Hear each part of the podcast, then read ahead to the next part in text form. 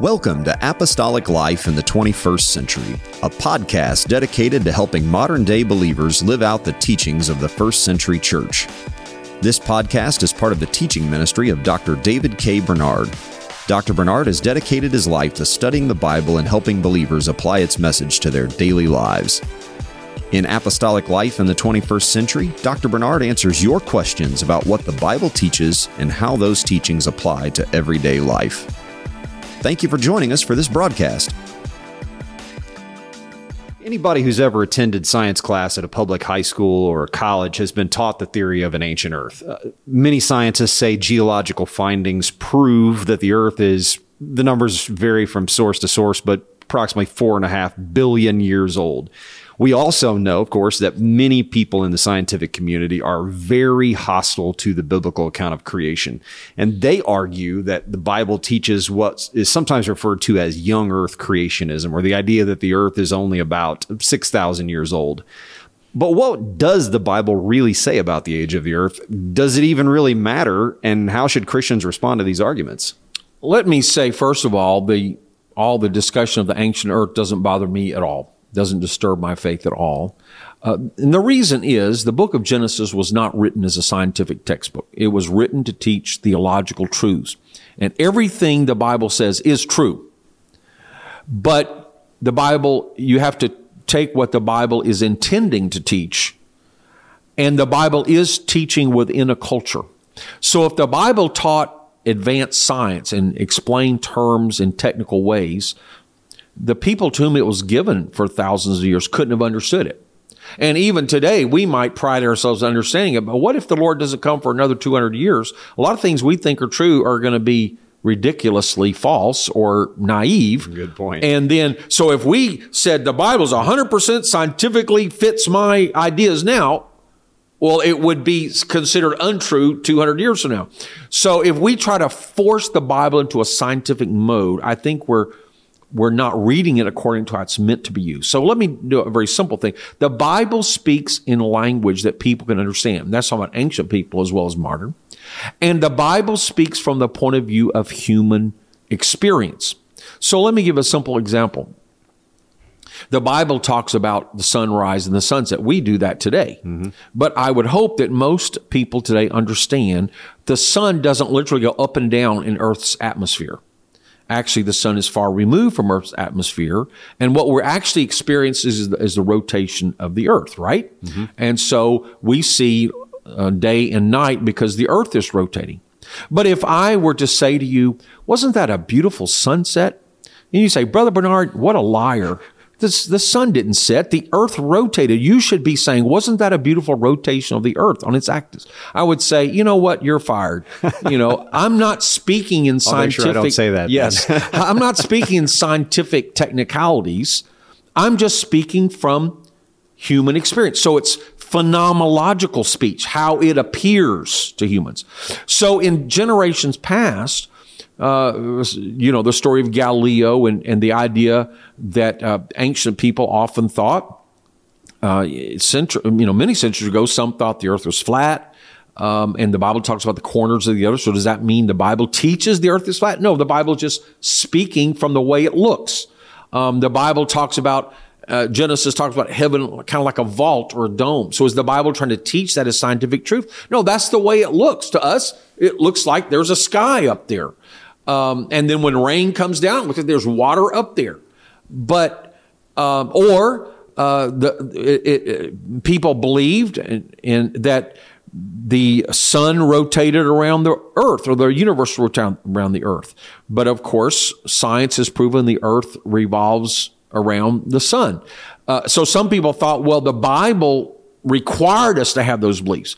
But we finally said, you know what? The Bible is not trying to teach us details of science. So just because it's describing these things in terms of human experience, don't limit the Bible. And you could see many examples. Uh, the book of Psalms talks about God taking us under his wings, under his feather. So we don't think God's a giant bird. We understand this is descriptive speech. So I, I think for many reasons, uh, we, we don't have to take what sounds like, you know, if you added up the years, well, it's got to be 6,000 years. But the Bible is not trying to teach you really even ancient history in that sense. It's trying to teach you theological truth. Now, so that's the first thing. I would say that so there there there's atheistic evolution without God. So that's clearly false. We have to start with God created everything. The whole universe and we as humans uh, God created humans in his image. That's absolute. So then you have young earth creationism or old earth creationism. So let's take young earth. Um, and there, there, there's a plausibility to it. If you just read the text and try to add up the numbers, you might get this idea. The earth is six to 10,000 years old. And is the numbers based on the genealogies? Is that often how they calculate that? Yes, yes. But of course, if you study genealogy carefully, you will understand that sometimes genealogies skip a generation. And when it says beget or was the father or the son of, doesn't have to mean literally the immediate ancestor. It could mean even remote. We see this if you take time to study the genealogy of Jesus in Matthew, several generations are skipped on purpose. When you compare Matthew to um, the Old Testament, and and it's done for a purpose to have equal number of generations. So so you do have to say you know, even those genealogies, you're over interpreting them if you don't allow room for um, gaps. This wasn't ancestry.com. Right, so. right. But okay, but let's just take a simple example. Let's say that Adam was immediately created, what do you think? Maybe 21 year old adult? Sure. Okay. Go with that. So let's say he's 20, he looks like a 21 year old. He's an adult, not an infant. And we take him to the doctor one minute after creation and the doctor checks him out. Well, you've got wisdom teeth, so you got to be at least 21. You, are mature, healthy, perfectly healthy, 100%. Your heart is an adult. Your brain is fully developed. Maybe, maybe you're a 30 year old, you know, you know. Okay. But really, he's one minute old. So my, I, you'll use the illustration. God could create a human being that looks 30 years old and he's really one minute old. Well, if God could do that, God could create an earth that's one minute old, but looks like a million years old. Mm-hmm. However, when you think that through, the um, and so that that's why young Earth creationism could be perfectly fine. You can't disprove that. That that could be it. But if you think that through, there's so many lines of reasoning of ancient universe. For example, we can we study uh, light travels uh, at 186,000 miles per second. We scientists have been able to to measure that? Well, we can discover that there are stars that are many light years away, and there are galaxies that are hundreds and thousands and millions of light years away, which means it would have taken them that many years to get to Earth. So the the universe would have to be millions or billions of years old uh, for all, for that light to get here. So if God did create everything 10,000 years ago, he would have had to create the light already on the way. Yeah. So it wouldn't have come from a source. He would have just created it. And if you look at ge- uh, geology, so in my area of Texas, central Texas, the hill country, it's all limestone, which is created by millions of sea creatures. Uh, and, and, and so at one time that had to be a, a sea. Mm-hmm. Now it's hills I mean, I've actually gone out in those hills and found fossils of sea creatures embedded in the rock. Wow. Well, how many thousands or scientists sometimes say millions of years for those creatures to be in a sea, to have died, been deposited, turned into fossils, and then through some kind of ancient um, earthquakes and volcanic eruptions, that seabed is now a hilltop. And so you find this fossil on the top of a hill well, that sea creature didn't live on the top of a hill. and so right. you're talking about, or, or the Grand Canyon by modern processes. How was that carved out? Yeah. Or even tree rings. Now they wouldn't be millions of years old, but thousands of years old. So there's so many, and then of course radioactive decay. We could go on and on and on. So you could either say God just uh, created this with the illusion, which is possible, but it does cause some question. Would God create something that seems to be faked? So like oil, they say it took millions of years for that oil to form. And coal, it, it was actually ancient plants that are crushed under the earth under immense pressure. It would take millions of years. Diamonds formed, carbon under millions of years. So God could have just created the oil without any plants and animals as predecessors. But the question becomes, you know, w- would God really create a whole thing that's like fake or, Yeah. or imaginary or, you know, what, and of course, well, he can do what he wants to do. He's a God of miracles, but it does cause a little bit unease to me that everything that appears to be is not. Of course, you could, um, some young earth creationists will dispute all those points, but then we have to become expert scientists in geology, biology, astronomy. I mean, and, and if we had time, we could sit down and talk about all those. Um, but, but I do think there's an easier way to look at it. And here's how I look at it Einstein's theory of relativity says that as you approach the speed of light, time slows down. So if you're actually going at the speed of light, there's no passage of time then. And this is counterintuitive, but but scientists have demonstrated it's true. The way the universe works is there's this relationship between, uh, you know, time and speed. And so time is relative to the observer. So an observer at one place can think of time passing in a certain time. But an observer that's moving would think it a shorter time. And if an observer is moving at the speed of light, he would say there's no time. So to me, that gives me a philosophical opportunity to say, look, when God created the universe, six days. Well, from his perspective, it was six days. Now, it's not exactly like our days because our days are measured by the sun. Well, God was counting days before there was a sun. So he was doing something different mm-hmm. than depending on the sun to tell him what time it was. So, from God's perspective, he could say, imagine God's traveling pretty much the speed of light if he wants to. So it could be actually six 24 hour days if you were sitting along with God with the time clock. But from our perspective, it could be billions of years. So I don't see that there's any problem in saying from God's perspective. And I look at it like, let's say you planted a seed. If you could take a video or time lapse pictures of a seed and then it, uh, roots go down and then those roots start cracking rock and tree goes up and it becomes a mighty, magnificent sequoia of hundreds of feet. If you did a video of that, it would look like a miracle. Here, here's this. It, it would look like a monster movie or something. Here, here, here's this plant just, you know, developing. Well, maybe Genesis is that video sequence. Yeah. Here's what happened.